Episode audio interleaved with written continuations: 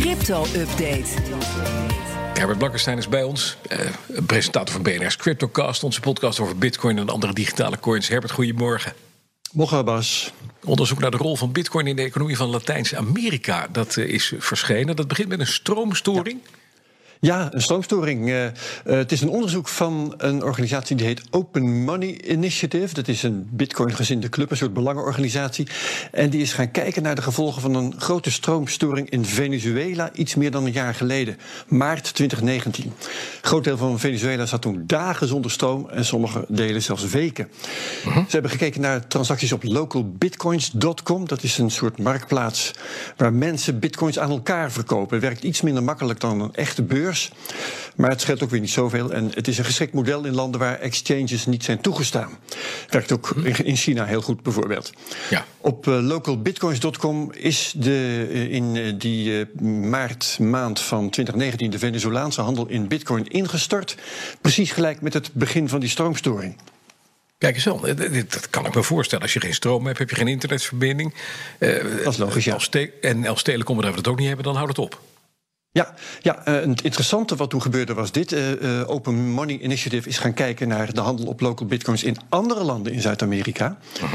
Zoals Colombia, Peru, Chili, Argentinië en Mexico.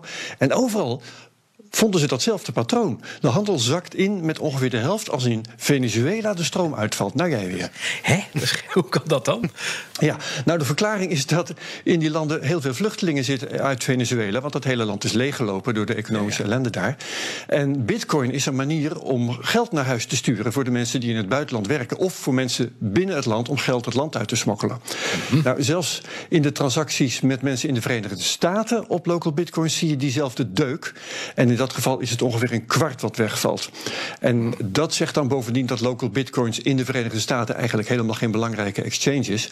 Want als het verkeer met Venezuela zo'n groot deel is van je transacties, dan ben je eigenlijk geen grote jongen.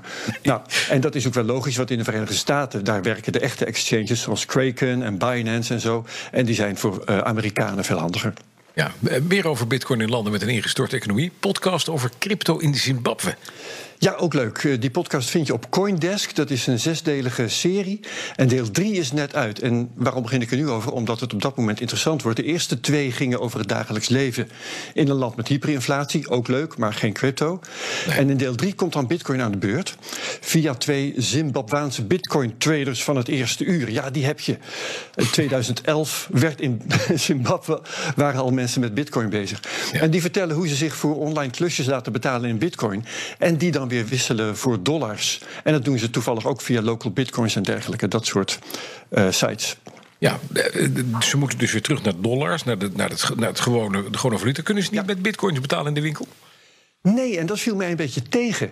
Uh, ja. Want mijn voorstelling was dat dat juist wel zo was. Want ja, de Zimbabweanse dollar is nergens goed voor. En uh, Zimbabwe, ja, daar zullen ze dus wel bitcoin gebruiken. Ja. Maar die bitcoin die blijkt dan toch echt te zijn voor internationale en online transacties. En het waardevaste geld in het dagelijks leven blijft toch de dollar, zelfs in Zimbabwe. Dat verraste mij ook. Ja, dan de CryptoCast. Wat heb je deze week in de aanbieding? Ja, even kort vooraf. Onze gast van vorige week, Chris Oosthoek van de TU Delft... die heeft op een rijtje gezet wat de slimste en belangrijkste veiligheidsmaatregelen zijn voor je crypto. Heeft hij een blogposting opgeschreven, overgeschreven. Bijvoorbeeld een hardware wallet en ook zo weinig mogelijk browser-extensies gebruiken... want via je browser doe je dan vaak je bitcoin-transacties. En dat stuk van hem vind je via ons Twitter-account @cryptocastnl. Mm -hmm. Heb ik daar meteen ook reclame voor gemaakt. Ja, heel nou, uh, deze week ja. de makers van de website Lekker Cryptisch... Uh, Bert en Peter Slachter. Uh, naam klinkt heel speels, maar de jongens die schrijven hele grondige analyses over crypto in de hedendaagse economie. Ja. En morgen gaat het dan over geldcreatie, over de halving van de bitcoin volgende maand, wat dat betekent voor de veiligheid van de bitcoin. Dus dat wordt een lekkere, turbulente aflevering en morgenavond staat hij voor je klaar.